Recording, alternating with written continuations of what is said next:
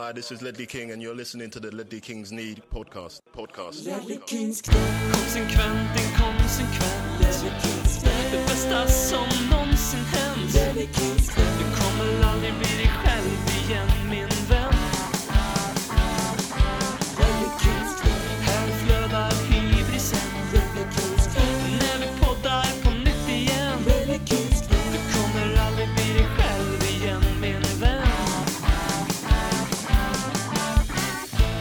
Varmt välkommen till den svenska radioteatern Ledley Kings knä. Här behandlar vi vecka ut och vecka in det stora och det lilla i och kring Tottenham Hotspur. Den här veckan är vi lika generösa med vårt innehåll som en Pripps Blå. Vi ska prata om Tottenhams chanser till Europaspel nästa säsong. Vi ska skratta åt topp 6. Vi ska prata om protesterna mot klubbledningen som var i helgen och mycket, mycket mer. Robin heter jag och med mig för att dra ballen över gruset den här veckan så har jag Graham Potters kärleksbarn, Robbie Keens kusin Erik Lamelas högerfot, ingen mindre än kattälskaren från Sveriges 17 största stad, mannen som delar initialer med blinda meloner. Hur är läget, BM? Eh, Som Lamelas högerfot känner jag ju är utan tvekan den mest träffande beskrivningen mig någonsin. Jag säger jag är useless men ändå en viktig del av en, ett maskineri. Mm. Eh, nu är vi Ledley Kings knä är väl mer en maskin än vad Erik Lamela är kanske. Eh, men eh, jag tycker det var träffsäkert. Sen måste jag bara passa på här och säga att det, det är ju ingen normal dag utan det är ju våran... Vad ska man säga? Det är ju Värmlands grannkommun Norge Mm. fyller ju 105 år eller något sånt där och de hittar på. Medan vi sanna värmlänningar, vi vet ju att de här papperna som Norge och Sverige skrev på när Värmland lät Norge bli en egen kommun. Eh, Så de, de finns ju inte kopiorna kvar på. Det finns ju inga signerade papper kvar. Så vi har- tar tillfället i akt och claimar tillbaks Norge till, eh, som förort till Värmland. Så det är 17 maj när vi spelar in och eh, för den som kan sin historia så unionsupplösningen skedde ju i Karlstad, därav Lellekins knäkopplingen. Eh, skapandet av den här podcasten skedde ju i Karlstad 2013 och 1905 var det ju på i frimurarlogen på Stora torget som det, det, det, ja, det sista bläcket sattes på pappret för att Norge skulle bli Norge eh, och, och inte, inte västra Värmland som det, som det då var eh, innan.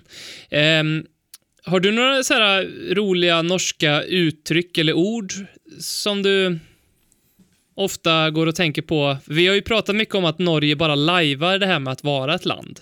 De, de vet inte riktigt, de har jättemycket pengar på grund av oljan. Och så har de insett att de behöver ha ett land. Så, så har de fyllt det med massa hittepågrejer bara för att liksom hålla upp någon fasad. Men egentligen så åker de bara på hytta hela tiden och eh, firar 17 maj och, och sådana saker. Men har du några roliga ord? För de här ord, alltså norska språket i sig är ju ett litet bevis på att de liksom, ja men vi, vi, behöver ett språk också, ja men vi, vi sätter ihop något här vet du, ja ta det här och det där. Har du några bra norska ord?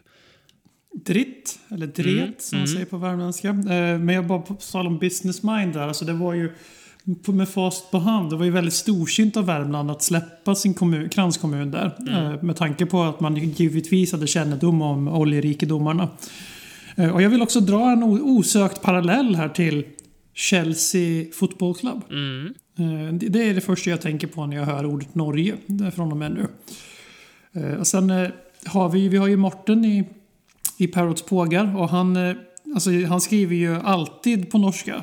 Och jag måste säga, jag garvar ju mig igenom varje inlägg. Så jag, det är så många ord här nu, men jag, jag- har för mig att det är något så här, alltså företeller eller företilder. Mm. Någon säger jag bekänner, känner på, känner av sig eller jag tror, jag tolkar. Och sen en sak som norrmännen gör otroligt roligt det är att de, för, alltså de anglifierar sitt eget språk.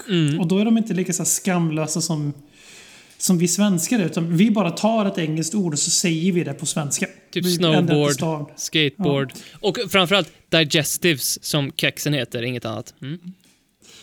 Eh, Ja men precis, vi bara säger dem liksom. Vi, men norska, här, när jag läser en norsk mening så kommer det in ett engelskt ord där. Då blir jag såhär bara... Hallå? Det där är två språk i ett. Alltså håll dig till ett. Alltså gör det till norskt. Gör som vi svenskar gör med... eh, Vad har vi för fotbollstermer vi kan säga? Vi, vi säger Offside. wingback. Och offside, precis, offside ja. Eh, På norska heter ju offside som alla vet någonting helt annat. Musetrappor? Eh, var- eh, nej, nej, men... Har du något... Muset Jag vet inte varför. Det var det första som kom upp. Ja, jag tappar min, jag tappar min uh, train of thought där, Men, men har du några några exempel på den här anglofiera? För jag har två an, exempel annars. På, Ja, an, ju- ja, förlåt. På norska eller på svenska? På norska. Norska, norska Ja, nej, det ord. har jag inte. För, Eh, För du, du är ju spot on med det. Mm. bara wingback. Alltså, Vi säger ju bara wingback som att det är ett svenskt ord från början. Ja, eller skateboard eller snowboard eller vad fan det nu är, eller liner eller vad fan det är. Men i Norge så har man ju en granne. Eh, vad heter det? Nabo. Undrar vart det ordet kommer ifrån? Säg bara neighbor. Vet du vad det man tittar ut för från sitt hus? Fönster heter det på svenska. Det heter window på engelska. På, eng på norska heter det vindu. Fan, kom igen.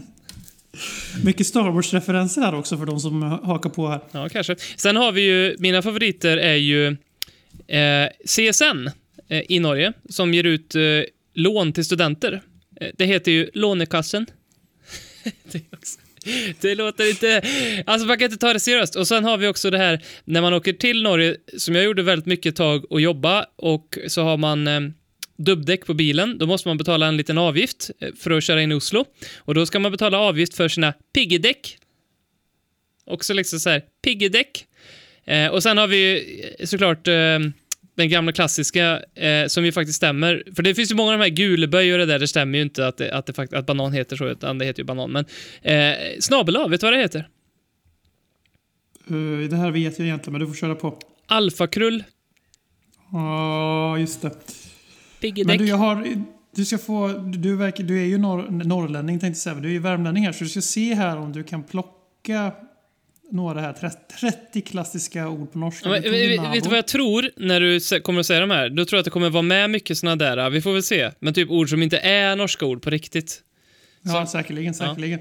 Kämpetorsk Eh, till exempel, så haj är ju haj. Liksom. Kämpe, kämpedejlig eller kämpebra. Kämpe. Kämpe, mm, jätte. Nej, Men eh, det här är inte samma som... eh, snor, den är bra. Snor. Eh, Mm. Det är typ, jag tror det är linda. Alltså att man lindar in någonting. Nej, Eller- det är snöre. Mm, men, jaha, sn- snöre, okej. Mm. Lommedisco. Ja, det här kan jag. Nej, du får säga det. Lommedisco, det är freestyle. Nej, då trodde jag någonstans. Och på tal om, så här, bara för att totalt, eh, för att verkligen borra hem min poäng att vi liksom anglifierar på ett mycket mer trovärdigt och kultiverat sätt. Mm. Jag ska nu säga det norska ordet för broadcasting. Där man på svenska bara hade sagt broadcasting. Ja, men det tror jag vet. Streaming, det är ju typ eh, casting, eller? Casting? Kringkasting. Kringkasting, ja. Och sen mitt, min absolut, absolut roligaste det är att Alfons på norska, alltså tänk Alf von Norberg, barndom, vackrat, trygga. Det är rätt, en rätt sorglig historia egentligen av von Norberg. Men det är alltså hallick, alltså pimp på, på norska är alltså Alfons. Så man vill inte döpa sin son, eller dotter för den delen, till Alfons och sen åka till Norge och ropa Nej. efter honom på gatan Nej. i Oslo. Medan man har svurit i två, tre timmar över att man skulle köpa snus för 900 riksdaler. Kan du vilken norsk som gjort flest matcher för Spurs? Vi har ju ett gäng.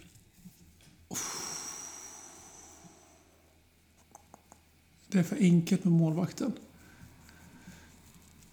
Eh, vad fan heter målvakten ens? Erik Thorstvedt tänker du på. Men sen så hade vi också Thorstvedt. Espen Bardsen, annan målvakt. Och Frode Grodås var kontrakterad till Tottenham, tror jag.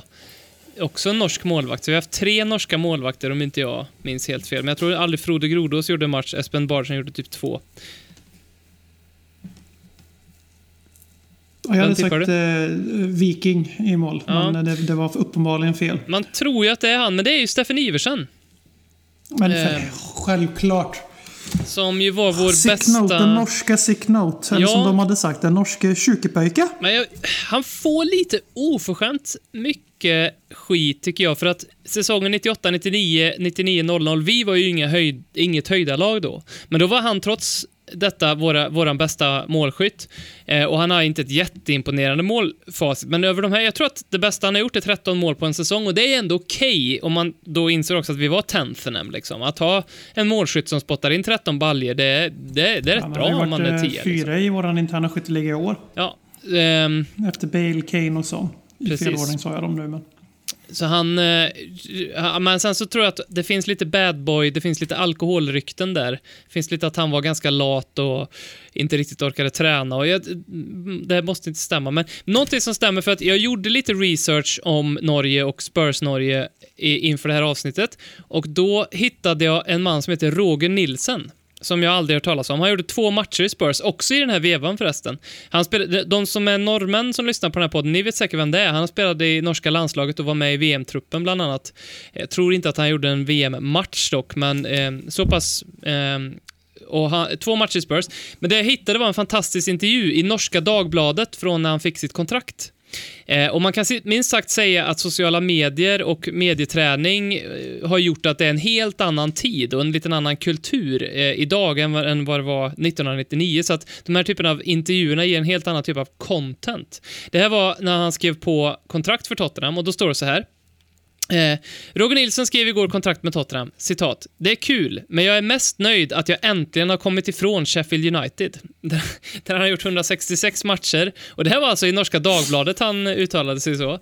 Ja, tänk om Matt Doherty slängde ut sig där när han kom från Wolves i somras. Ja, det är kul att komma till Spurs, men jag är väldigt glad att jag slipper att vara i Wolves. Eh, resten av artikeln måste jag ta på norska för att bli bättre. Roger Nilsson är vanligtvis en glad gutt. Igår var han extra blid. Fordi han endelig kan dra fra Sheffield. Jag är lite förbannad på dem, säger han. Nu har jag gått skadd i en lång tid, han var skadad lång tid, och jag må i skjol finna ut vad som fällde mig. Det var något så enkelt som saltmangel. Vet du vad saltmangel är? Saltvatten eller vad fan? Nej, att eh, saltmangel betyder att man saknar något. Alltså han hade saltbrist. Då jag tog en blodprover på eget initiativ kom det för han. För galt att en professionell klubb icke kunde tänka den tanken, säger Roger.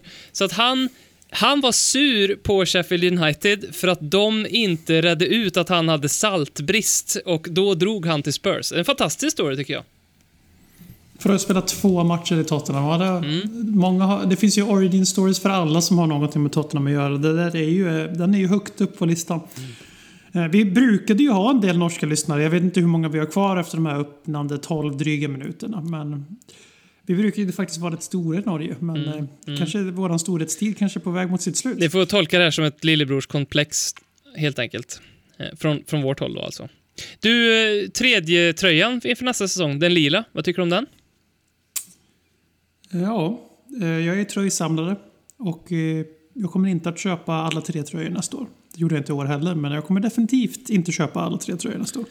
Nej. Den ser ju ut som ett, någonting man slänger ihop på PES när mm. man eh, gör egna kits och grejer. Eh, och jag har svårt att ta den. Alltså det är lite så jag, Det första jag tänker på var Real Madrid, Real Madrid som har kört några spacade 3D-tröjor ja, just det. Medan vi har kört, ofta kört ganska snygga 3D-tröjor på senare tid skulle jag vilja hävda. Mm.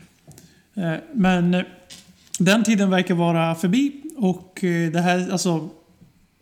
Den här tröjan gör sig ju bättre i skateboardhallen mm. säger jag fördomsfullt, än vad den gör på fotbollsspelare. Och eh, alla som köper den tröjan och bär den förtjänar ju någon form av hipsterpoäng bara att, per automatik. För man, måste, alltså man tycker bara om den här om man är hipster. Och då är en sån där typ av hipster som inte erkänner att man är hipster själv. Det är eh, en slakt av den på vår Instagram kan jag säga, för vi la upp en bild på den och så skrev vi eh, beskriv den här tröjan med ett ord. Eh, och bland eh, er lyssnare, där ni skrev då var spya, batiktröja, LSD, droger. Sen min personliga favoritkommentar från Frisch, 5 och 5 om man ska på skogsrave.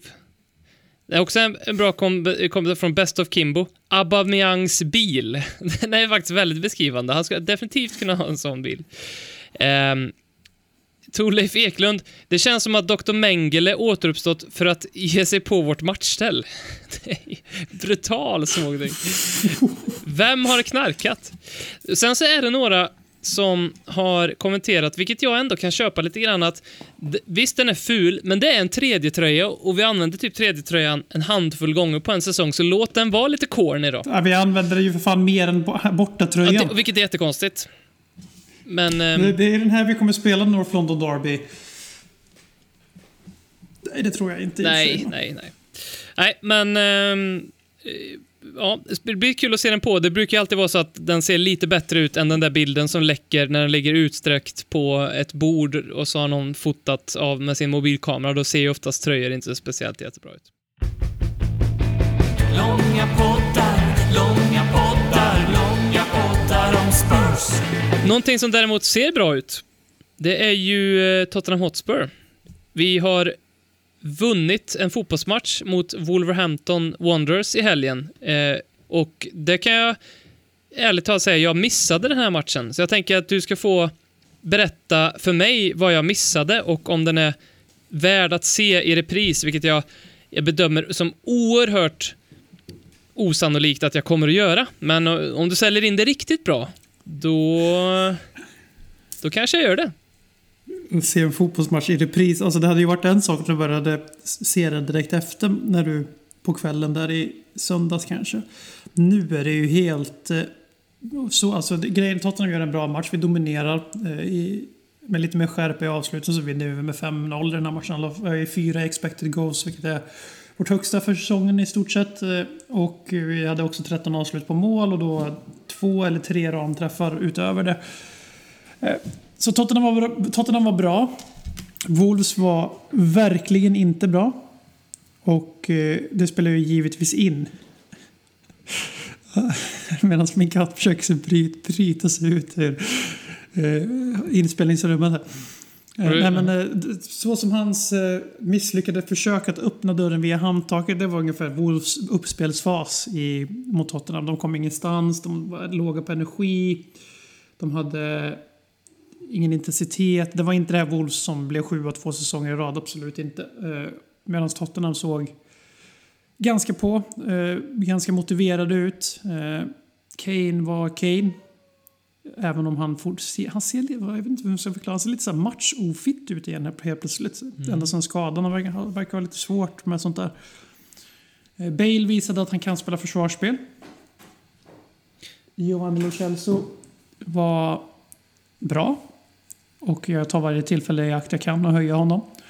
Eh, pådrivare, alltid, tittar alltid framåt. Eh, blandar och ger, för det verkar vara den argentinska kulturen i Tottenham i alla fall. Att blanda och ge om inte man är Maurizio Pochettino.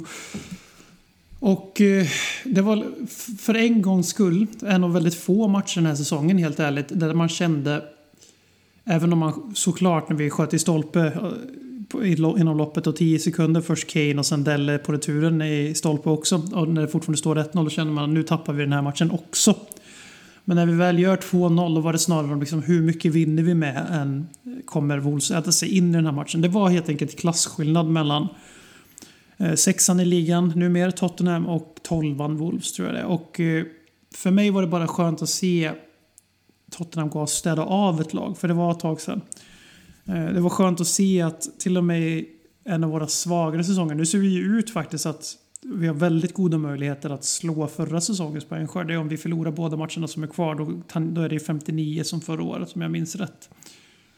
Eh, och det här är ju en säsong där vi ånyo har sparkat tränaren. Vi har tagit in en helt grön tränare som absolut inte är redo för huvud, huvudtränarjobbet. Och eh, att ändå se Tottenham liksom komma ikapp och gå om West Ham, åtminstone tillfället efter 36 omgångar. Eh, Att eh, t- t- lämna Everton lite bakom sig och fortfarande ha fyra poäng ner till Arsenal med två omgångar kvar. Det ger ändå mig lite hopp inför nästa säsong. Att vi i en så här dålig säsong, på en helt okej dag på jobbet, både vårt spel mot Wolves och vår tabellposition efter 36 spelade omgångar tycker jag visar att det finns jävligt mycket att ta av i den truppen vi redan har till vårt förfogande. Som vi minns- har sagt så många gånger i den här podden den här säsongen, måste jag ändå säga. Till vårt försvar. Nej, men alltså att det, det minskar min oro lite inför framtiden som är väldigt oviss. Och nu ska man inte dra alldeles för stora växlar av den här matchen och vi behöver fortfarande ta minst tre poäng till för att säkra Europaspel.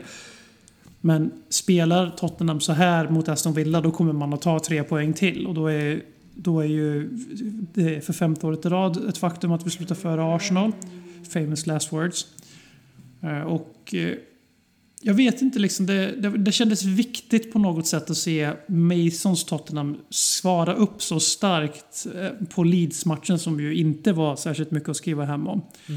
Eh, Det var en av de här, Michael Dawson, för mig kommer det alltid vara Michael Dawson, nu är det ju andra som säger det, men bounce back. Vi fick för en gång skulle se en riktig bounce back. Och som jag sa, så det, Wolves har tur som inte förlorar med 4-5-0. Eh, Och en sak som förtjänar att lyfta specifikt är att Jaffe Tanganga är ju redan nu vår bästa högerback.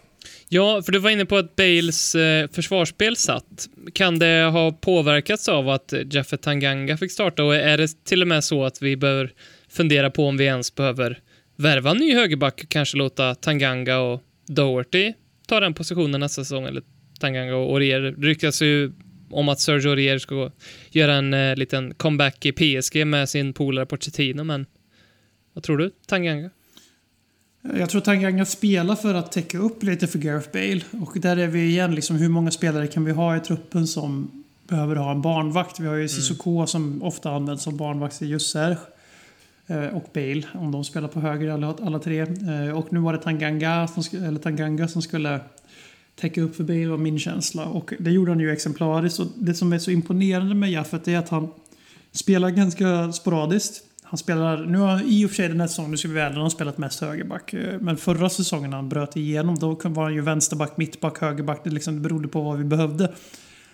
Eh, Och vi satt ju bara för något avsnitt sen, framförallt jag, och sa att jag var väldigt orolig för hans framtid just för att han spelar så lite. Att han kommer att stanna upp helt. Han kommer bli nästa Kyle Walker Peters helt enkelt. Det är inte att han är en dålig fotbollsspelare utan att han kommer få spela för lite för att ta nästa kliv. Men den här insatsen och med Serge på väg ut och Doherty helt under isen hela säsongen. Som en av de sämsta. Alltså nu kostar han för lite för att vara med på en sån lista egentligen. Men alltså sett till hur rimlig värmningen var och Doherty så är den ju liksom bottklass verkligen. Eh, och jag känner ju att Tanganga ska till att börja med få de här två sista matcherna och spela sig in. För jag tror att hans offensiva spel, för det brister lite om vi ska spela så här modern flödande fotboll med flygande ytterbackar med Reglon och Tanganga. För det blir ju lite mer den här som vi hade med Mourinho där Davis gick in som tredje mittback och så stormade Arier fram som höger forward i stort sett.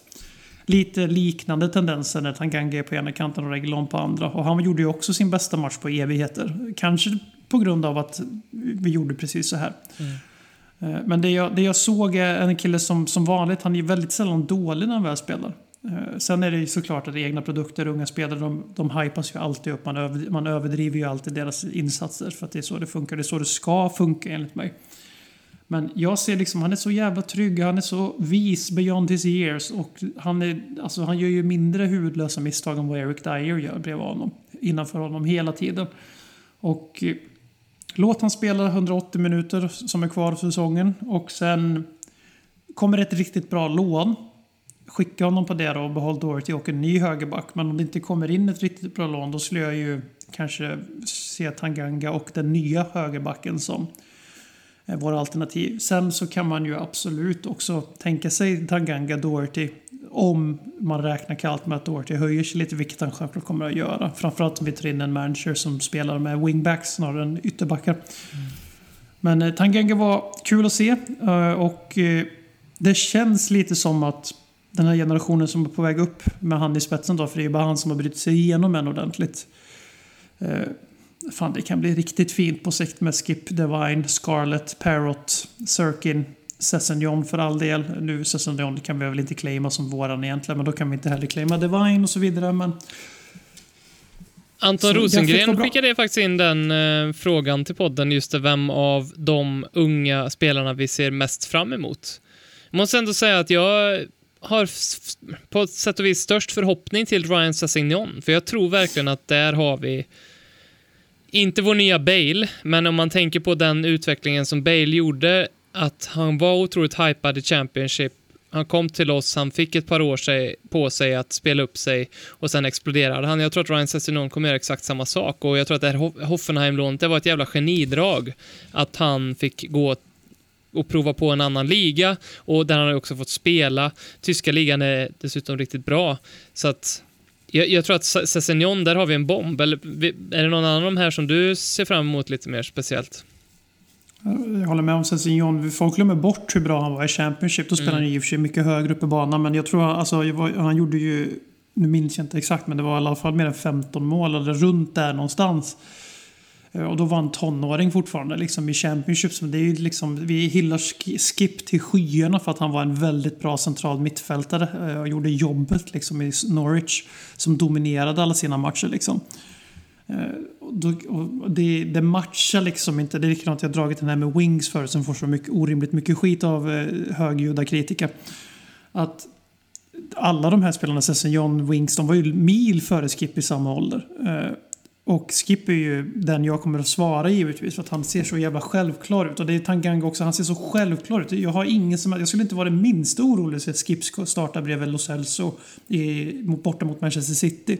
Jag, självklart är ju Höjbjerg en bättre fotbollsspelare än Skip är idag. Och förmodligen kanske det är sådana matcher vi ska spela både Skip och Höjbjerg och sen en av en Dombele eller Lo Celso framför säkra mitten liksom. Men det är liksom mitt sätt att ge honom beröm på att jag man är så trygg med honom redan. Alltså för han har varit så självklar i Norwich. Att jag har svårt att se att han skulle göra bort sig i Tottenham. Sen de spelarna som man ser fram emot mest att se spela fotboll på en hög nivå. Det, det, blir, det är ju svårt att se förbi Dane Scarlett med tanke på att han är 12 år gammal och eh, är anfallare. För anfallare tenderar ju att märkas av på ett annat sätt. Eh, Och eh, han känns ju verkligen som att can't miss prospect. Eh, Och eh, jag tror även att Alfred Devine bakom kommer bli, alltså som mittfältare också kommer bli otroligt fin. Eh, Men egentligen så säger jag Skip, men jag förstår om man säger Scarlett också. Och det pratas ju faktiskt om att Scarlett ska vara bofast i A-truppen nästa säsong och Troy Parrott som är några år äldre ska fortsätta gå ut på lån för att det är Scarlett som ska få Pa- Parrotts minuter istället. Och det är ju inte jättemånga 17-åringar som alltså redan eh, inför en säsong i stort sett är bofasta i A-truppen. Sen eh, får det väl kanske inte fortsätta så för länge med tanke på vem som är framför honom i hierarkin. Och eh, förmodligen kommer det komma in en ny Carlos Vinicius Junior också. Eh, Och heter han för övrigt Carlos Vinicius Junior? ja, Eller, ja. ja. jag tänkte om jag blandade ihop honom med Ja, junior tror jag inte han heter.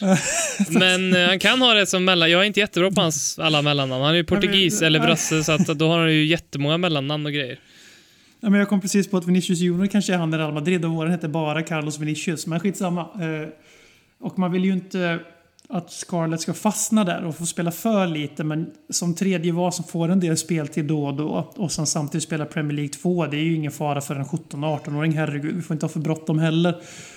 Eh, Men eh, annars så känner väl jag spontant att eh, vi har en riktigt fin eh, eh, generation på gång och eh, ni som har Athletic, gå in och lyssna på en av deras talkshow där, The Next Big Thing.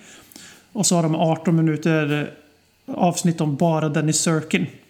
Och han har vi inte ens nämnt för nu. Och där har vi en till riktig jävla pärla. Så framtiden är liljevit. Ska jag gå och släppa ut skrikkatten här medan du orerar om något klokt? Mm, då får jag hitta någonting att orera om då. Det blir ju lite svårt för mig eftersom att jag inte såg den här matchen. Eh, vi kan bara passa på att ehm, ta upp eh, Janebrinks mycket passande kommentar på vår Twitter om att eh, Dele, eh, Pep Guardiolas dotter antagligen har lärt ut eh, lite vinnar-DNA till Dele Alli. Men Janebrink har också skrivit detta. Eh, varför är folk så förvånade att en Dombele inte får spela han hade varit fantastisk i ett lag med fler mittfältare som kan pressa och göra upp för hans lathet. Men med Spurs så kan de inte ha en lyxspelare på plan som står stilla och gör en Cruyff turn då och då. Och jag håller med om, om en Dombele för att jag tycker att det är lite farligt när man bedömer en spelare så som att ja, men nu, nu, nu orkar han eh, springa också. Alltså så här, det är typ en av de grejerna du ska förvänta dig av en mittfältare eh, som en ren hygienfaktor som bara ska vara på plats, att han orkar pressa i en hel match. Mer eller mindre. Framförallt i Premier League, när fotbollen är så effektiv som den är idag. Rafa van der Waart var ju typ en av de sista som klarade av att liksom, nej men jag, jag orkar bara en timme, det funkade då, där och då, men i fotbollen 2021 så man kan inte ha en spelare, man har inte råd att ha en spelare som, som bara orkar 60 minuter och inte, jag håller helt och hållet med. Eh, jag är inte så upprörd av att Ndombele inte får spela. Jag är mer upprörd över varför inte Ndombele verkar kunna ta tag i i sitt pick och pack och lösa faktiskt eh, eh fysiken helt enkelt. För nu är det ju en tredje tränare Eh, Ryan Mason är ju inte, har ju inte samma CV som varken Mourinho eller Pochettino, men han är en tredje tränare som inte verkar vilja spela han konsekvent heller. Eh, och vi vet ju kritiken från, det, eh, från hans ungdoms tid också att han faktiskt blivit kickad från, jag tror det är sant igen, det är nog fel. Amiens va? Amiens kanske var, blev kickad vänta, därifrån. det, det, kan ha varit, det kan ha varit tvärtom, att han eh, blev sparkad av Santillan och räddade karriären i Amiens. Ja, Men skitsamma. Något sånt. Eh, han blev kickad därför att han helt enkelt inte orkade träna och eh, Pochettino sa det, Mourinho vet vi ju alla, drog, han drog ut Nobel Park, så jag är inte så upprörd, jag är snarare mer upprörd på Tanguy Nobel. Sen så har jag läst lite grejer, jag vet inte om du har snappat upp det här, det är no Alfred har skickat in den här frågan. Är det Ryan Mason eller Daniel Levy som tar ut startelvan? Det började sippra ut lite någon sån här äh, konspirationsteori om att, äh, att äh, Daniel Levy, jag tror det här bara kommer som en effekt av rent Daniel Levy-hat och då hittar man mönster som inte finns, men då är det någon som har Eh, som hatar Daniel Levy väldigt mycket och tycker att Ryan Mason tar ut ett dåligt lag och då har gjort kopplingen att ja, Daniel Levy har sett till att Ryan Mason tränar Tottenham så att Daniel Levy får ta ut startelvan. Eh, men har, snappade du upp någonting gällande detta? Eh, alltså det är ju, vad ska man säga? Alltså det är klart att det finns ju vissa aspekter som, jag håller helt med om att det är alltså om det nu är på den nivån att Danny Levy tar ut laget då är det ju skräckinjagande. Men jag, alltså, det är en vår där Daniel Levy svaga, för Daniel Levy gjorde väldigt mycket rätt i Tottenham. Alltså det, vi, har, vi, har, vi har haft den här diskussionen förut, men den korta versionen är byggt upp klubben till en gigant, haft vår bästa sportsliga period på evigheter. Just nu går vi för vår trettonde raka topp 6-placering. Det är ett lag i England som kan stoltsera med samma och det är City. Slut på listan. Eh, och eh, eh liksom ja, vi har inte tagit sista steget på plan. Vid sidan av den har vi gjort det. Men oavsett vad, 2021 och 2019, 2020 har varit tre riktigt jävla skitår för Danny Levy. Eh, projektet har dött med Pochettino. Gjorde en helomvändning som var ett desperat försök att ta genväg. Missnöjet spirar som tusan med Europa Super League och allt det här. Men man får inte glömma bort att i grund och botten så är det en en kille som, ja, vi kan ha kul åt i gång på gång att hans intentioner och hans, varför han är så mån om att vi ska spela i Europa handlar mer om de miljoner punderna som rumlar in. Vilket jag förstår jättemycket i pandemitider. Men jag tror att vi, där, där, där, där, gör man det, där gör man det enkelt för sig själv. Man sparkar in ett öppet mål. För, vilk, för alltså, finns det någon klubbledare i världen som skulle tacka nej till att tjäna ett par miljoner pund extra och spela fler matcher och alla andra miljoner som ramlar in på grund av expo, eh, exposure och allt det där. Och att han skulle riskera det en sån här säsong där de har fått göra avbön på Europa Super League. De har fått, som till skillnad från Chelsea som var först, men tar in en supporter i sin trust eller i sin i board meeting som faktiskt har rösträtt i frågorna. Alltså, skulle han verkligen göra något sånt här, bara säga åt Ryan som du måste spela Eric Dyer, Della Lee, Harry Winks och den här liksom mig som spelar sina polare-grejen och riskera sportsliga resultat? Nej, det skulle han inte. För skillnaden på för oss att bli åtta och missa Europa helt och hållet och sluta sexa eller till och med femma, den är ganska stor både i intäkter men också sportslig inkreditet. Och jag tror inte att Harry Kane blir övertygad om bara för att vi blir Europa League igen. Att han bara, ja, men det här, vi ger ett år till. Men Pierre Höjbjerg säger idag liksom att vi ska självklart sakta sikta på att komma till Europa League och vi ska fan vinna Europa League nästa år. Alltså, Danny Levy må vara många saker men han är i grund och botten en tävlingsmänniska åtminstone. Sen kan man tycka att han är clownig och pajas och ska hålla sig borta från fotbollsfrågorna, vilket jag personligen tycker. Men det måste sluta nu. Alltså det, det har blivit en grej på grund av Europa Super League framförallt som tagit fram en jäkla massa missnöje som egentligen bara handlar om att man vill se Danny Levy punga ut pengar som att han vore Roman Abramovic för tio år sedan. Och eh, släcka, släcka alla värderingar som har gjort det som Tottenham har gjort, för vi stuckit ut de senaste tio åren. Det är egentligen det missnöjet handlar om. Det har ingenting med Europa Super League att göra för de flesta. Utan det är ett missnöje att vi inte vi köpte eh, Ruben Diaz, det är ett missnöje att vi inte köpte Bruno Fernandes, det är ett missnöje att vi inte pungade för eh, skrinjar. Eh, alltså de här grejerna, det är vad folk tar ut nu på honom på alla sätt de kan. Snarare än någonting som egentligen är ett stor allvarligt övergrepp, till, precis som Stratford var.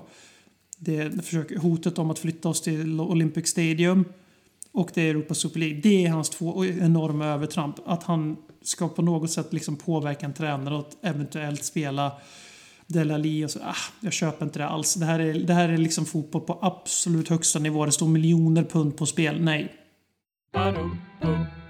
Billigare än knark Roligare än terapi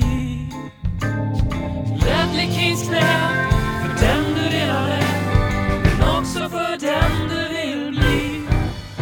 Vi måste prata om det där, protesterna i norra London och eh, då är det inte protester mot Israel-Palestina-konflikten och inte heller protesterna mot eh, Pernilla Wahlgrens nya dejt som vägrar ställa upp i det mycket intellektuella och sofistikerade tv-programmet Wahlgrens värld, utan det är protesterna mot Livi och Inik som eh, drog ut många ölmagar till gatorna kan vi väl säga, kring eh, Tottenham Hotspur Stadium. Eh, det här följer ju lite av ett mönster som vi sett över hela England den senaste tiden. United hade sina protester, vilket ledde till Mot att Liverpool. eh, Liverpool-bussen blev eh, försenad och Liverpool-fansen, snälla Liverpool-fans, hade ni utanför Anfield kunnat ställa till med de scenerna, då hade ni höjt er själva och er klubb och era supportrar till sådana skyar, så kom inte och säg att United, nej nu, nu får vi i alla fall ha spelat den här matchen. Nej, åh. Eh, Chelsea har gjort det, Arsenal har gjort det. Eh, jag tänkte, jag har tänkt mycket på det här i helgen och ehm, bakgrunden här egentligen, för jag håller till viss del med dig om att det inte bara har med Superligan att göra. Och det har nog väldigt mycket lite grann med, det har lite att göra med att vi inte gjort de här värvningarna och det sportsliga också, men det har lite, det har med lite fler saker att göra. Om jag bara backar bandet lite grann så Tottenham Hotspur Supporter Trust, som ju är, ja, vad, vad är det egentligen? Det är väl ett, form, ett supporterfack egentligen. Eh, vem som helst kan bli medlem i Tottenham Hotspur Supporter Trust. Man kan vara betalande medlem eller gratismedlem och det de har fått till är egentligen att de träffar klubben tre gånger per år där de ställer klubben, klubben lite grann till svars för vissa saker och, och, och vill vara med och påverka. Och, och, och ska man vara helt ärlig så de, de är en jättebra idé att de här finns, men tittar man på det i stora hela så är frågan faktiskt vad de har vad de har faktiskt fått ut i sin relation med klubben. Eh, hur mycket har de faktiskt kunnat påverka? Och det kan också ligga på båda sidor bordet. Det måste inte bara vara det här supporterfacket, TOSD som jag kommer att kalla dem nu utan det kan vara klubben också såklart. Bland annat så har ju eh, Tottenham Hotspur Supporter Trust, THSD, eh, frågat vid upprepade tillfällen, finns det planer på en superliga? Bara så sent för no- som för en månad sedan och klubben sa nej och det här har då irriterat supporterfacket till den grad att man här gick ut med en sexpunktsplan där man krävde att ledningen skulle avgå. Man krävde mer dialog med fansen ehm, och det gjorde då att det, det nu är vid ett läge där klubben inte vill prata med dem. Ehm, och då meddelar sen klubben det här med att Nej, men vi ska ha en ehm, Supporter Advisory Board, ehm, vilket ju låter som något väldigt positivt och jag tror att det också är det. Det är en representant som får sitta med ledningen och, och dessutom får påverka, får rösta. Kritiken mot klubben är att de med det här kanske lite har manövrerat ut Tottenham Hotspur Supporter Trust. Eh, för att Ja, det här låter ju väldigt... Är man lite konspiratorisk och vet hur Daniel Levy funkar så är det lätt att dra den eh, slutsatsen för att Tottenham Hotspur Supporter Trust då, har i sina stadgar att ingen medlem får vara på något sätt anställd eller på uppdrag av klubben, vilket man ju blir om man är med i den här eh, Supporter Advisory Board. Och det betyder ju att Tottenham Hotspur Trust inte kan längre vara med på de här mötena. Och frågan är om de ens kommer att ha möten med klubben eh, ja, alls i framtiden. Jag vet inte hur många människor det var som dök upp på High Road utanför arenan, ehm, men jag, det jag vet det är att de här protesterna var en bra sak, en oerhört viktig sak, för vi supportrar visar att vi har en röst oavsett nu vad det här leder till. Superligan, den hade ju haft större chans att bli av om inte vi supportrar världen över hade visat vårt ogillande, det är jag ganska säker på. Den hade blivit av om det inte blivit såna. De, de, de var så naiva. Vi, vi trodde ju inte det i vårt avsnitt om det. Att, att de, de kan inte vara så naiva som de trodde det här skulle... Men de var uppenbarligen det. Mm, vilket är helt Eh, sjukt. Ja, det är verkligen helt sjukt. Och eh, det som är riktigt tragiskt är att den kommer komma tillbaka i en annan form, annan skepnad. Vi har redan sett Uefa och Fifa börja ramla tillbaka i samma mönster med de tog ju väldigt tydlig ställning mot Super League och låtsades vara en del av fansen i det. Eh, Och sen så får man höra att de i, så bakom lyckta dörrar varit, stått bakom förslaget men inte utåt och så. Allt vad fan det är. Eh, Så, så kriget har bara börjat för supportrarna. Eh, Och då menar inte jag Tottenhams supporter trust mot, eh, mot Daniel Levy och Inic. Eh, som du har väldigt fin poäng i där att det är ju riktigt machiavelli- machiavellianskt av Levy att eh, placera ut en supporter nu precis efter. De får ju precis vad de ville nu, supporter trust, förutom att de får inte. Och då avslöjas ju de om deras missnöje fortsätter, för de har egentligen fått precis som de ville. Supportrar som får vara med och ta beslut. Sen kommer ju den här supporten alltid bli utrustad i, av enade fronter.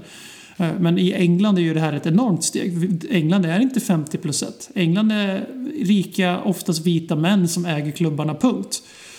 Eh, Och de gör vad fan de vill med klubben för det är deras ägodel. Eh, och eh, vi i Sverige är väldigt bortskämda med en föreningsdemokrati som är självklart under hot här också. Vi ser klubbar som går runt, det där. Så sent som i våras så blev ju Kopparbergs, nu förlåt om jag, de kanske inte hette så längre då, men det som en gång var det i alla fall blev ju BK Häcken Damer. Eh, som plockades upp i föreningen eh, när de höll på att gå under efter ett SM-guld. Eh, Det, och det är också så här, mm, och sen har vi samma sak med AFC Eskilstuna, min gamla hemtrakt där där eh, man har köpt sig till eller flyttat på lag och allt vad man har gjort för att komma upp i systemet och det är jättesvårt att bli medlem och man måste ha varit medlem i när de fanns i Väsby bla bla bla. Så fotbollen är ju under hot även i Sverige.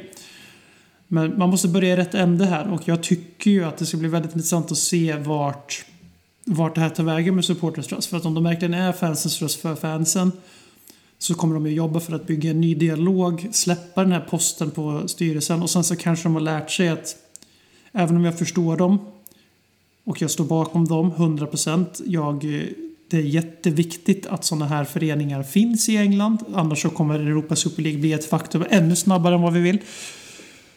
Men de har ju liksom en chans här nu att bevisa att det, att det handlar inte om dem. Utan det handlar om supportrarna till Tottenham, inte om dem. Och jag måste vara ärlig och säga att jag tycker deras agerande sen ESL har varit att de har varit missnöjda med hur de har behandlats. Inte hur den gemene supporten har behandlats. Eh, Och att eh, förhoppningsvis har de det som en läropeng för de behövs och de kommer fortsätta behövas. Vi får inte låta den här kvoterade supporten på styrelsemötet vara en vinst. Utan nästa krig är sänk biljettpriserna för Tottenham. Hur kan Tottenham ha dyrare biljetter till den här Aston Villa hemmamatchen än alla andra Premier League-lag. Andra, vissa Premier League-lag låter det till och med folk komma gratis på den som är season ticket holders. Vi har högst biljettpris av alla. Det har vi även i vanliga fall och vi har de dyraste årskorten också.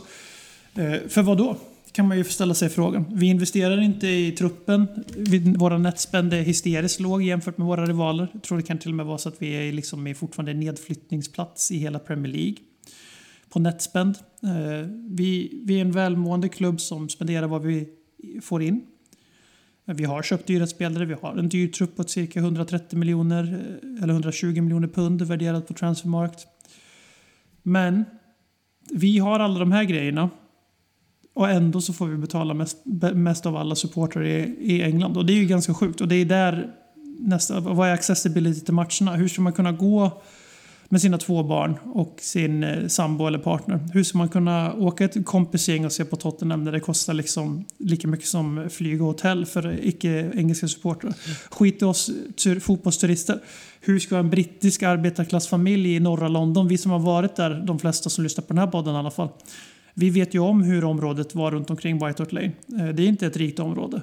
Eh, det är absolut inte det. Och eh, ja, Tottenham äger jättemycket mark där runt omkring nu och kommer att rusta upp den här delen av London mer än vad de redan har gjort. Och höja priserna och göra en liten gentrifiering på det sättet såklart.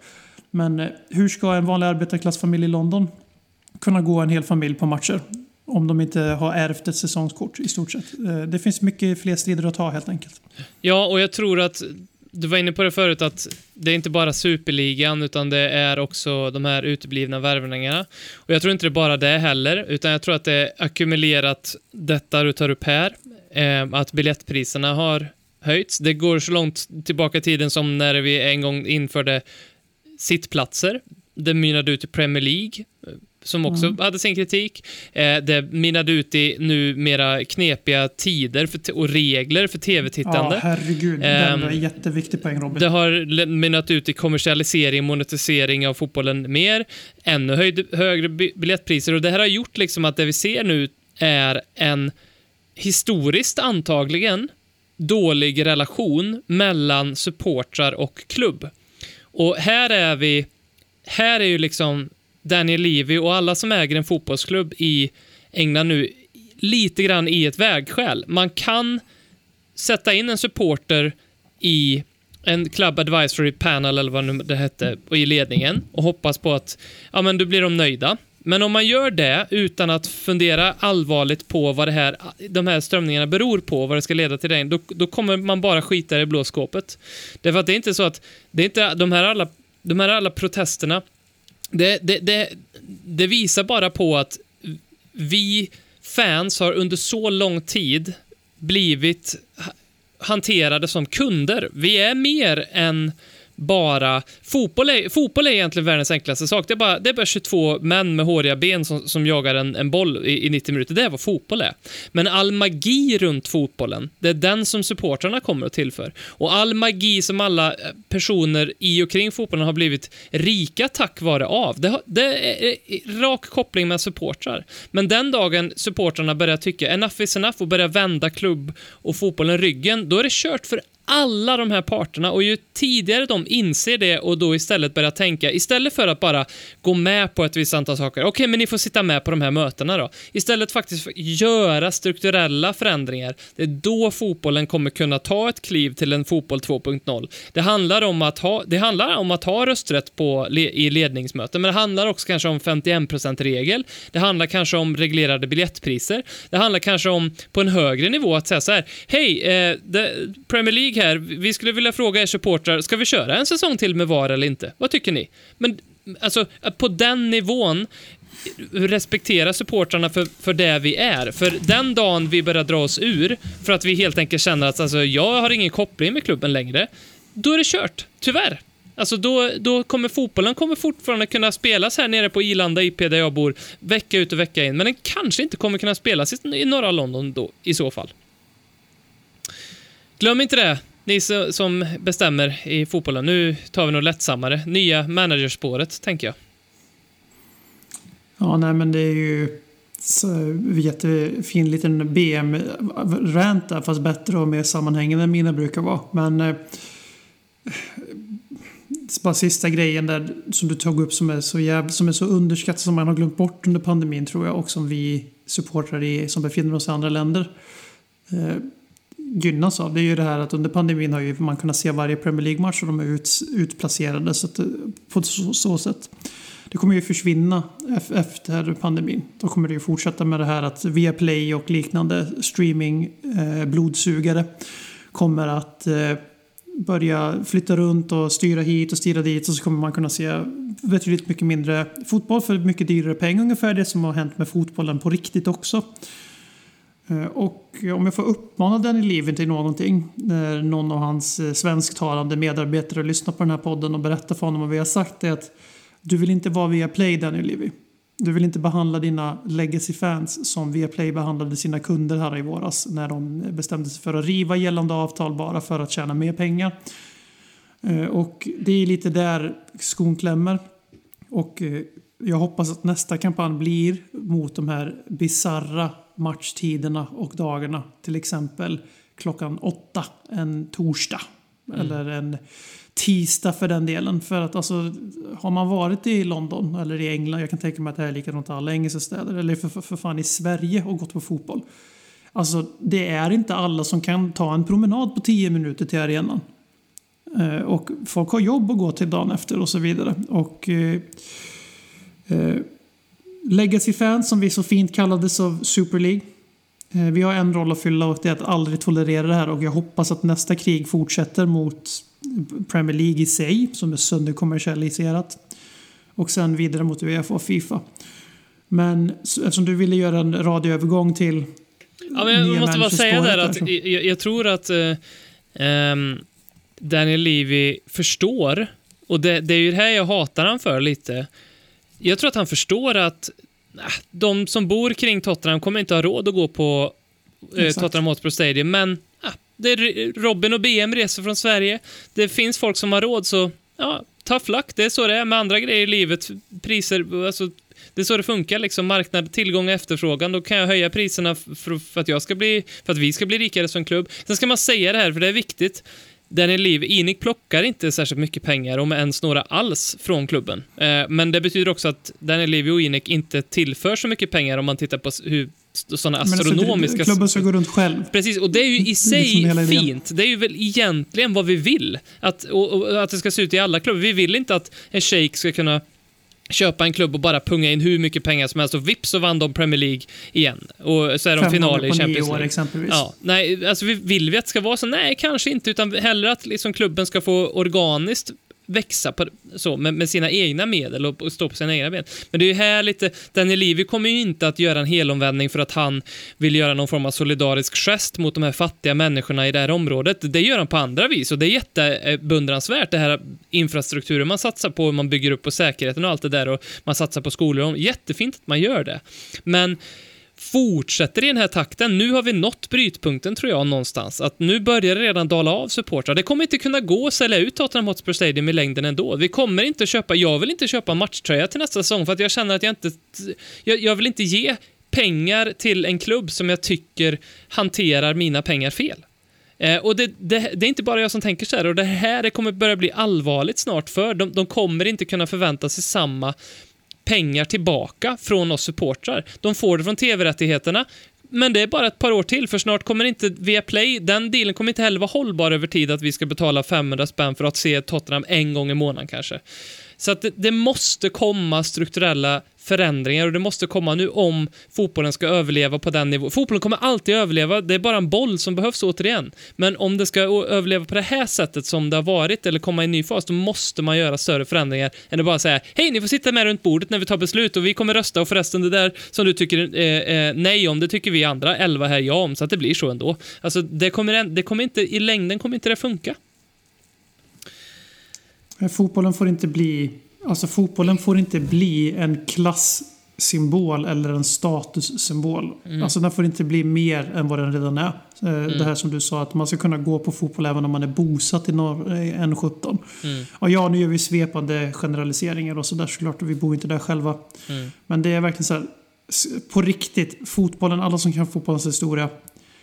Eh, Arbetar, arbetare från fabrikerna i England framförallt. Eh, industrierna där under industriella revolutionen. Det är så fotbollen växer fram, den moderna fotbollen. Mm. Och idag så, alltså idag, vi drar det enkelt, de arbetarna har inte råd att se sitt lag idag förmodligen. Mm. Alltså eh, ganska många av dem i alla fall. Och det är fan för jävligt för att fotboll är en folklig sport och det kommer från folket till folket.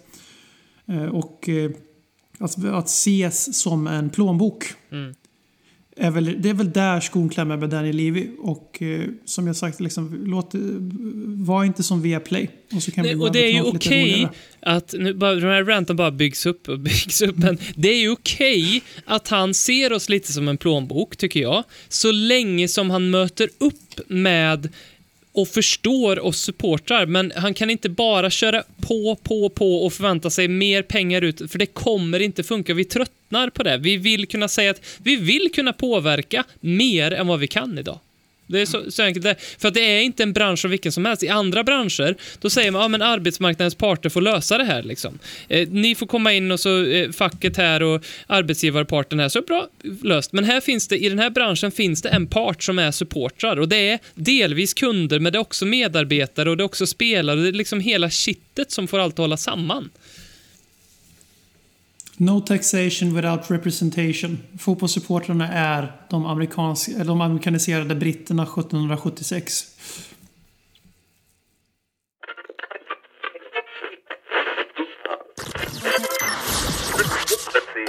Du lyssnar på Ledley Kings knä. Du kommer aldrig bli dig själv igen. Nya managerspåret då?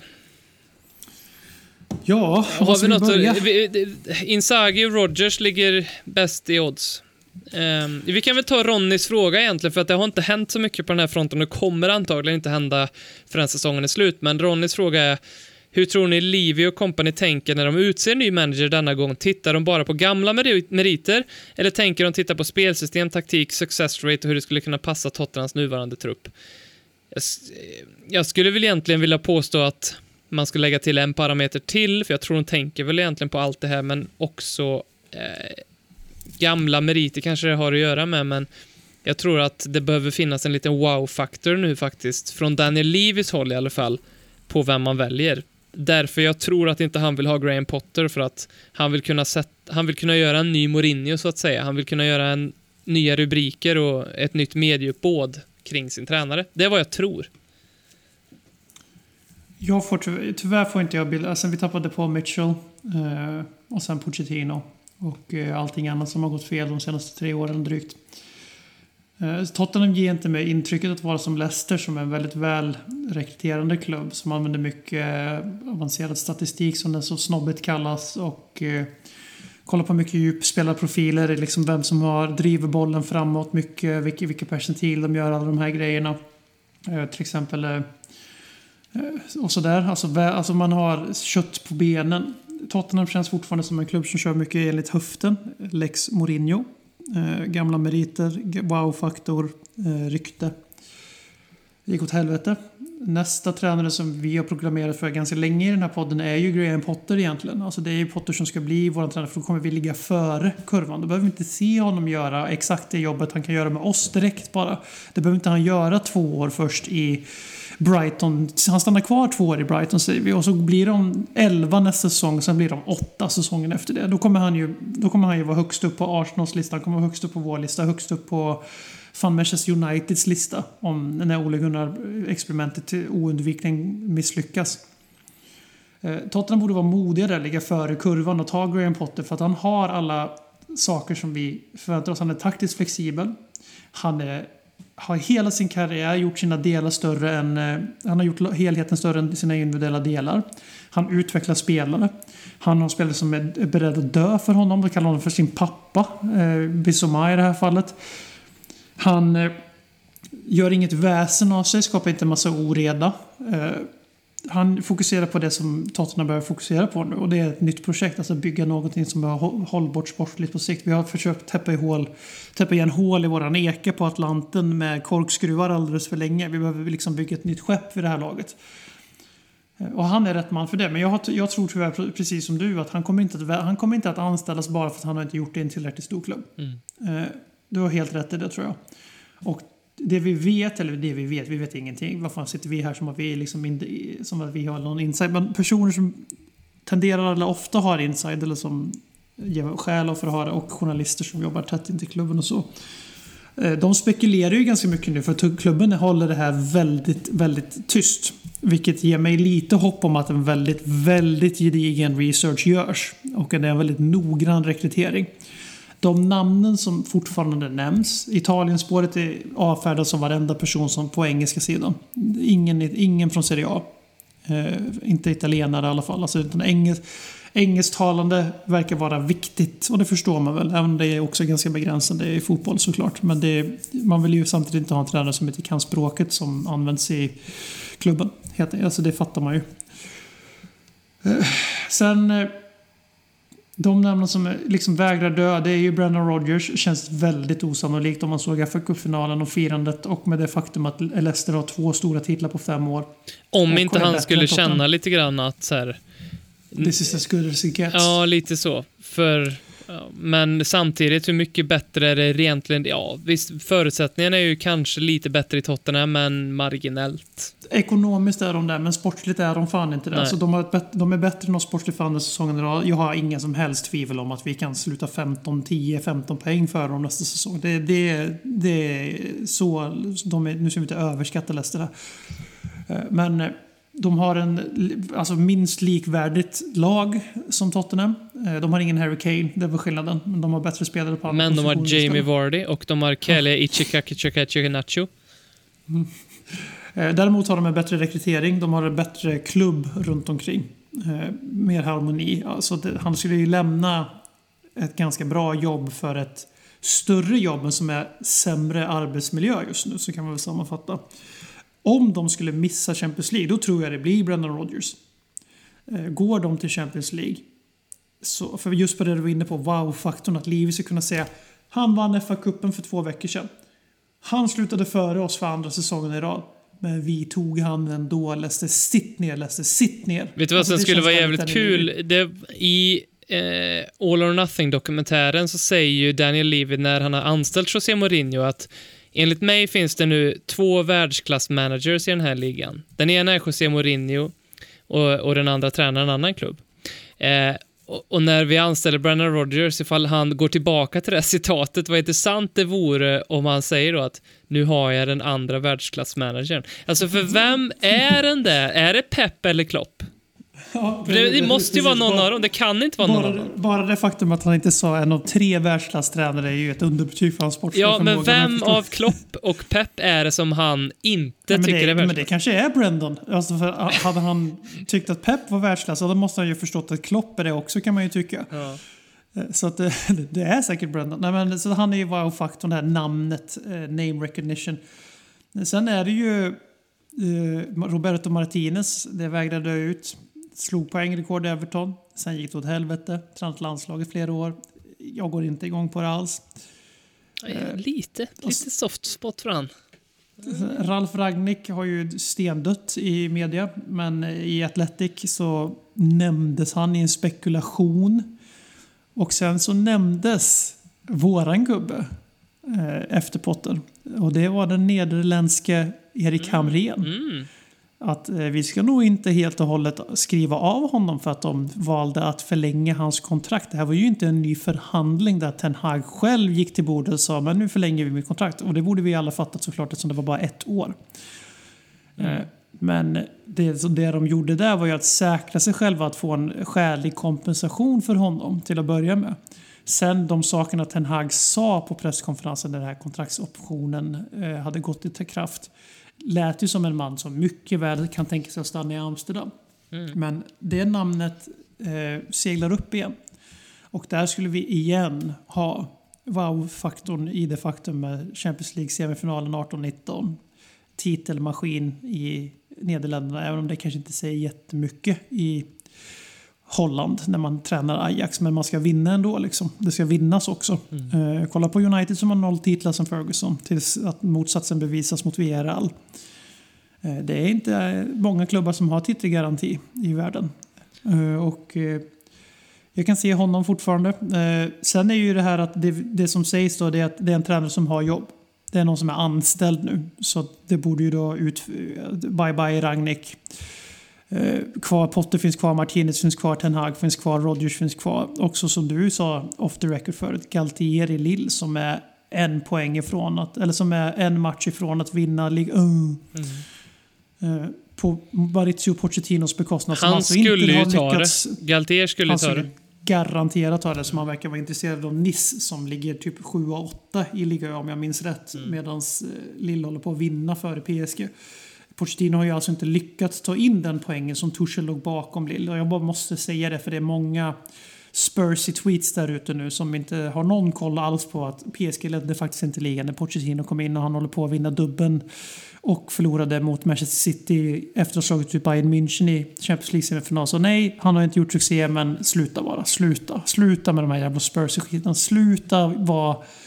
Alltså använd inte er egen klubb för att andra ska göra narr av oss. Gör det för att vi ska kunna skratta internt om det. Men samla fan inte poäng av andra supportrar genom att göra narr av Tottenham. Kom igen. Det är folk som ibland anklagar oss för att göra exakt det. De har ju helt missat poängen. Det är ju bara vårt självskadebeteende. Där vi tar ut våran ångest och våran depression med våra Spurs-vänner. Och jag ser att Robin håller inte med mig, men jag försökte skydda honom lite grann i min rant här. Ska vi skratta åt topp 6? Absolut. Let's laugh at the top six. They are really shit.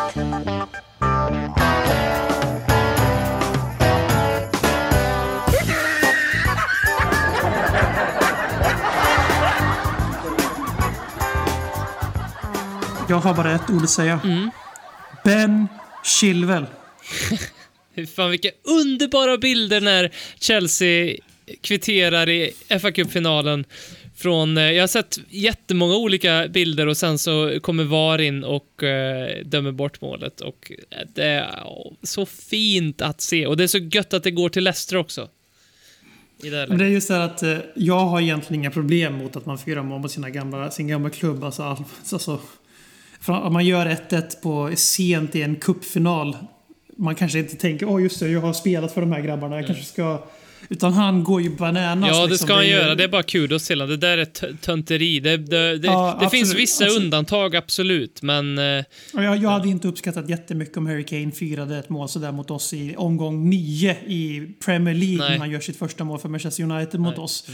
Hade han gjort 1-1 i en fa Cup-final mot oss eh, i 87 minuten typ, då hade jag blivit så här bara, okej, United-fansen lär ju inte uppskattat. Han bara, nej förlåt, förlåt att jag gjorde mål, förlåt. Men eh, just att han firar som han gör och att det är mot gamla klubben och allt det där. Så, så bara, nej tyvärr, det var bara, det blir ingen titel för Chelsea. Och när man tittar på tabellen och ser att när Liverpool och Alisson av alla människor på jorden nickar in en sen vinstmål i en match de borde ha förlorat eftersom de blev, fick väldigt mycket hjälp av domarkåren, sin vana trogen. Eh, eh, nu är ju Chelsea, Chelsea är ju hotade nu. Alltså Chelsea kan mycket väl förlora en match till i Premier League. De möter ju Leicester bland annat. Och så går Liverpool om dem till fjärdeplatsen. Och då tänker folk att ja, men då vinner ju Chelsea Champions League såklart. Så går de med som femma och får de ändå vara med.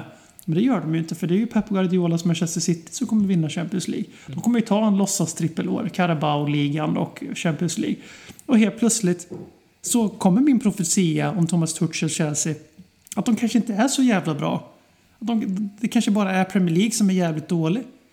Helt plötsligt kan jag samla in den och leva på den här kullen igen eftersom att jag har snabbt gömt mig för de senaste månaderna. Ja, du jag låtsas som att jag aldrig sagt den. de här sakerna. Ja, det byggde upp Men Thomas nu- Tuchel, eh, Fat Frank Lampard på tyska grejen för en månad sedan, så ja.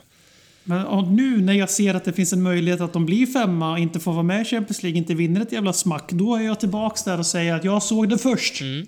För om de vinner mot Leicester så stryk det här, ett klipp här från podden. Väldigt viktigt att eh, hävda, tycker jag, eh, saker man var först med.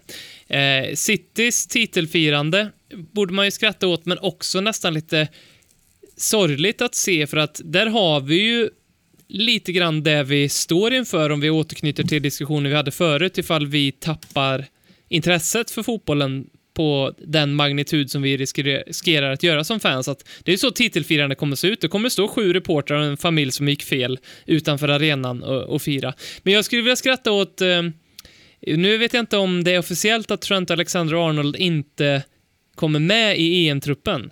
Eh, när en Tottenham-spelare inte kommer med, skulle typ Dele Alli han, han kommer ju inte komma med, men skulle, skulle, det här är ju extremt exempel för han kommer ju vara med, men skulle Harry Kane inte vara med i EM-truppen, det jag känner då, ren jävla lättnad att han får vila en sommar och bara fuck England och sådär. När Trent Alexander-Arnold inte är med i Englandstruppen, vad känner Liverpool-fansen då?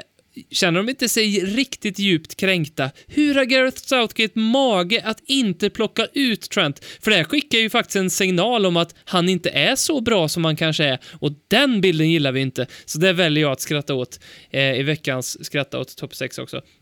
Sen kan jag väl hålla med lite grann om att det är lite sjukt att typ Englands lag kommer bestå av typ 73% högerbackar, Reece James och Kieran Trippier och eh, Kyle Walker och Eric Dyer har väl spelat högerback och även mm, kanske, eh, vad heter han, Van Bissaka hamnar med på något hörn och ja, jag vet inte. Och, och så kommer inte, det, kan, det är lite sjukt att Trent Alexander-Arnold inte är med då, men ehm, ja, så- eller så är det bara så att han är inte så jättebra. Och där när vi har haft lite roligt på andras bekostnad så måste jag tyvärr avbryta inspelningen och eh, Fan. säga att Fan. Fan. enligt Sky Sports för 22 minuter sedan så har Harry Kane meddelat Tottenham Hotspur att han vill lämna klubben i sommar och att han har redan varit i kontakt med United, City och Chelsea, eller att de ska ha varit i kontakt med hans representanter och Kane själv vill helst ha eh, det här klart före EM. Fan, jaha. Eh, och det, vi- alltså det vi får... Det enda vi kan säga är vi har ju redan pratat om det här förut. Och jag kände vi måste säga någonting i podden som kommer ut Ja, imorgon för er. Eller tisdag för er som... Det är Sky Sports. De har drivit en agenda eh, hela våren. Mm. Eh, om Harry Kane. Och eh, det här förändrar egentligen ingenting. Utan det här är ju bara att Kane kommer att sätta lite hårt mot hårt. Vi får se hur långt han är beredd att ta det. Eh, och det finns också en viss anledning att ha lite salt på Sky Sports. Men det har varit en vår där det har hela tiden trappats upp och stegrats upp i spekulationen om Kane. Han har inte gjort det minsta för att tysta dem. Eh, och att det, blir, att det rullas ut så här stort. Jag har väldigt, väldigt svårt att se att det inte finns någon sanningshalt i det här helt enkelt. Sen huruvida Harry Kane som har långt kontrakt och är vår symbolspelare, vår bästa spelare, vår största spelare i klubbens historia förmodligen.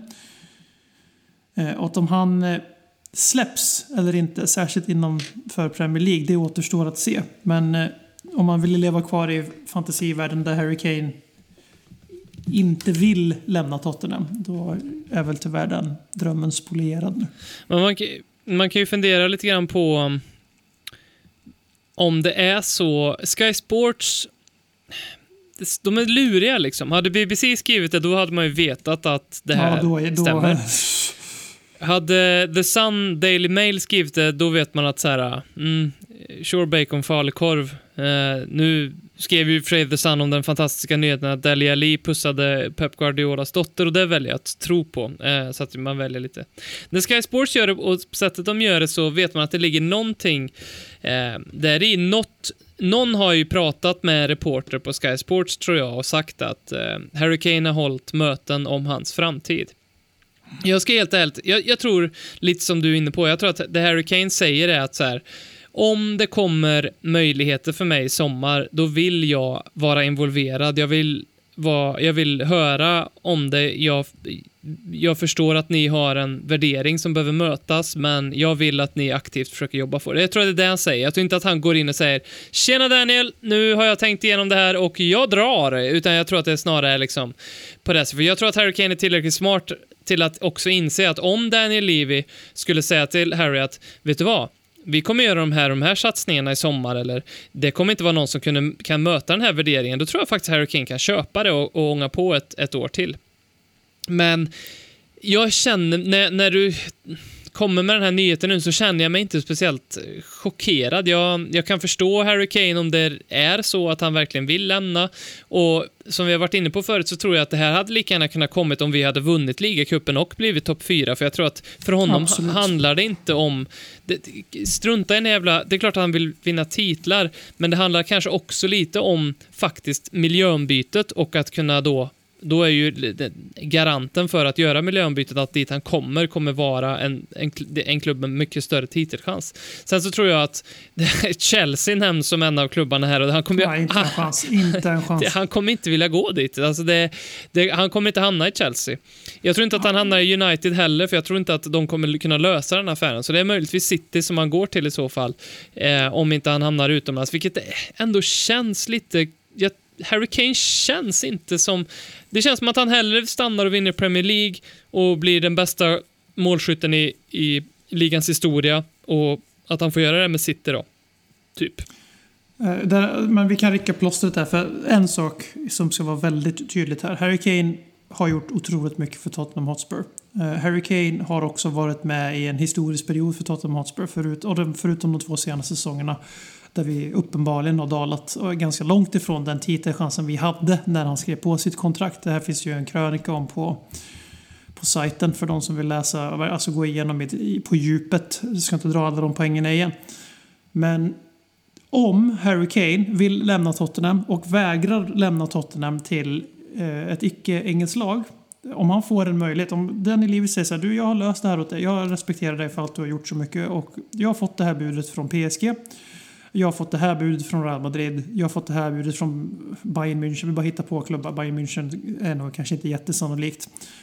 Men eh, vi säger att de tre buden finns på bordet och Harry Kane säger nej. Han vill bara flytta inom England. Då tycker jag att det är ganska... Då är det, då är det svårt att komma förbi eh, att eh, Harry Kane har svikit Tottenham då. Ja. Även om han har all rätt i världen att försöka nå sina individuella mål. Men om det handlar om titlar som har varit narrativet som har trummats ut och definitivt läckts ut av hans camp hela säsongen. Eh, Med all rätt, han ska sätta press på Tottenham och gå för titlar. Annars kommer vi aldrig ta nästa steg om inte våra största spelare vill vinna titlar. Men om det verkligen handlar om titlar, då är han okej med att gå till Real Madrid istället för Manchester United. Annars är han en hycklare.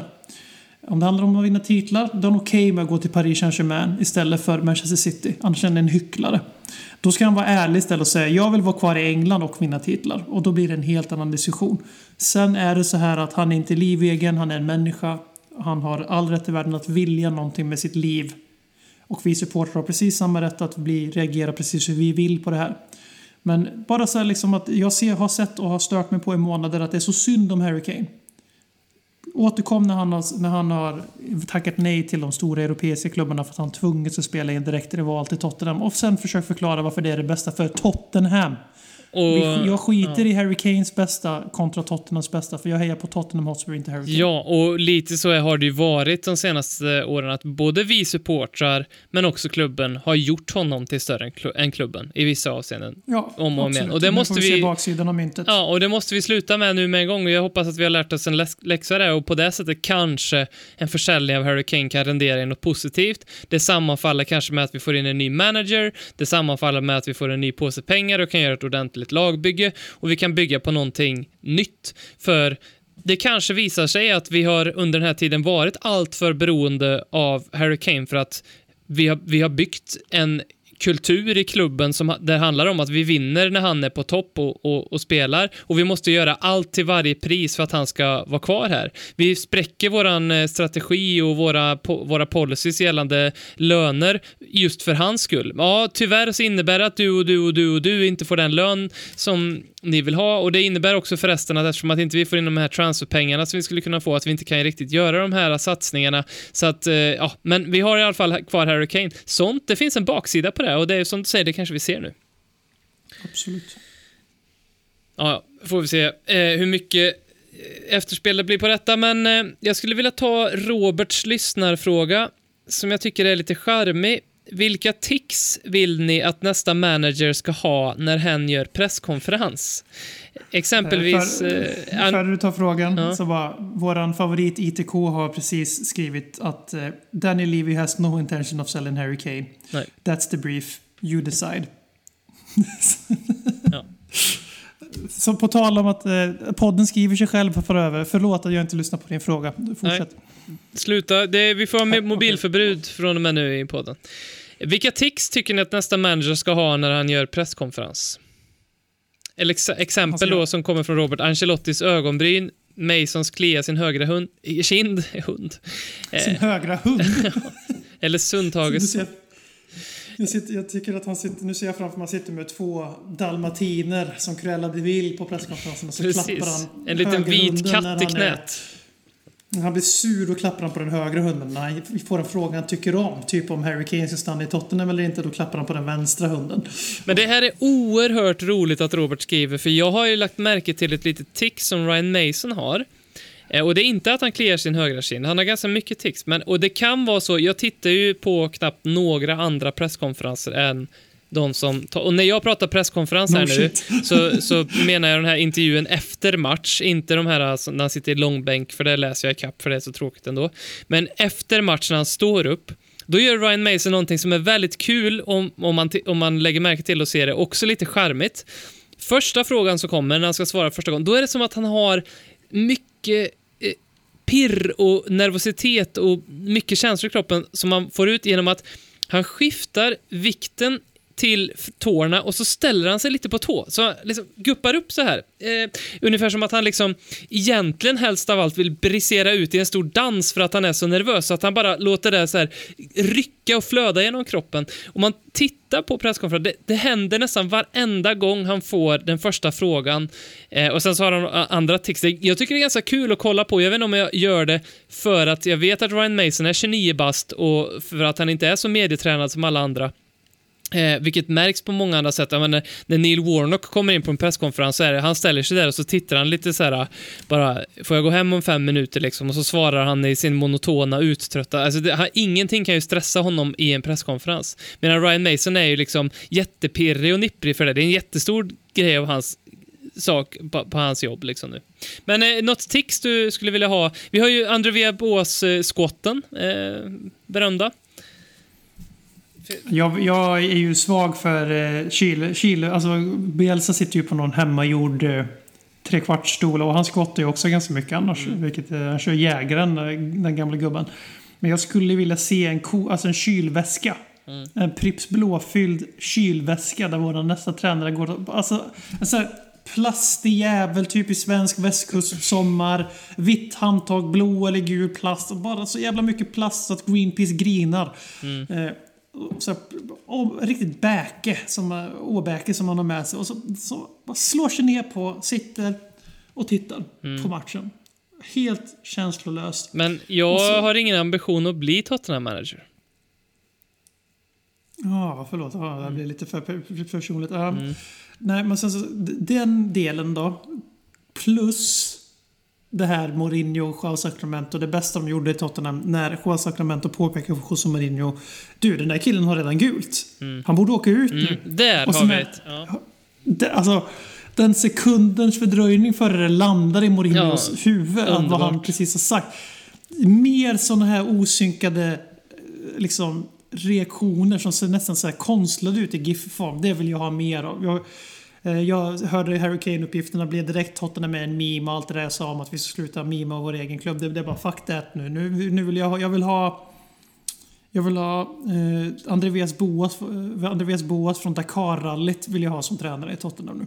Och han ska sitta på en Pripps blåfylld kylväska och han ska titta på sin assisterande tränare och reagera på hur han reagerar och sen springa mot fjärdedomaren. Det är vad jag vill ha. Något jag inte vill ha är en Jörgen Klopp typ, en stor tysk som är lite narcissistisk och som väldigt gärna vet att han är poserande skön och han vet att kamera är på honom när det är friläge för Tottenham så att han jättegärna liksom tar ut hela inlevelsen i sin kropp eh, med olika uttryck för att det ska bli en rolig video, för att han, det ska visa vad, vad skön han är. Något sånt vill jag inte ha. Då har jag hellre lite som Pochettino var emellanåt. Vi kunde göra mål, han bara satt och tittade rakt ut iskallt för att han liksom, ja, ja, vi har gjort mål, men det är 90 minuter fotboll som ska spelas. Jag, det lite pragma, mer pragmatiska, stoiska lugnet, det skulle jag vilja ha. Det kanske inte är tics, men Andra svaga tics är ju, roliga, eller roliga svaga, men roliga tics är ju det här alla, alla argentinska spelare och ledare i Tottenham som alltid börjar med varje fråga med eh, you know. Ja. Ett tics Vad vi inte vill ha är ju good evening, för då kommer vi få stora problem. Men, eh, yeah, yeah, you know. Yeah, eh, yeah, yeah, you know. Eh, NHL-spelare är rätt bra på you know också. Men eh, jag skulle också jag skulle inte ha något emot en skäggprydd tränare som sitter och tar sig på skägget hela tiden när han pratar. Mm, väldigt det, fint. Det skulle jag gilla. Running Man får avsluta frågelådan. Vad har Vinicius gjort för att inte få vara kvar i Spurs? Han har ju presterat de få gånger han fått chansen. Vad mer kan man begära en lågbudget backup till Harry? Vi har, fått, vi har väl fått precis vad vi ville ha av honom och nu vill vi ta in någon som vi kanske äger själva till att börja med. Ja, för att han är väl inte riktigt en lågbudget backup, för köper vi loss han så är det väl typ 400 miljoner kronor. Ja, att, precis. och det är han inte värd. Nej. Att, eh, Ja, han verkar vara klar för Wolves i stort sett så han får väl chansen att visa att vi hade fel där. Men eh, han är ju absolut, han är ju godkänd. Det går inte att säga någonting annat. Alltså, han har ju fått spela för lite i Premier League för att man ska kunna säga att han är underkänd där. Och en säsong där Harry Kanes backup får spela för lite i Premier League, det är en jävligt bra säsong. Så det får gärna fortsätta så. Allt gott har ett slut. Det har även det här avsnittet. Tack till alla er som eh, är med oss vecka ut och vecka in. Tack till alla er i vår eh, chattgrupp på WhatsApp. Vill du vara med där om du inte är det, så skicka ett DM så får du en länk. Vi är väl typ 180 pers nu. Ett väldigt bra sätt att ventilera sin Tottenham-ångest, men också för att få sjungas upp i de senaste nyheterna. Det är ju faktiskt det som är det nya nyhetsflödet i Tottenham-världen, den där chattgruppen. Då tror jag kan vara tid att tänka på refrängen efter dagens strid och frid bege sig hem i sängen. Adjö! Grattis Norge!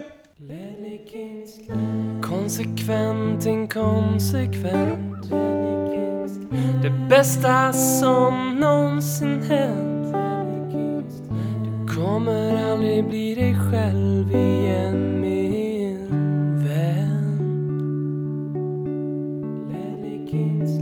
Här flödar hybrisen.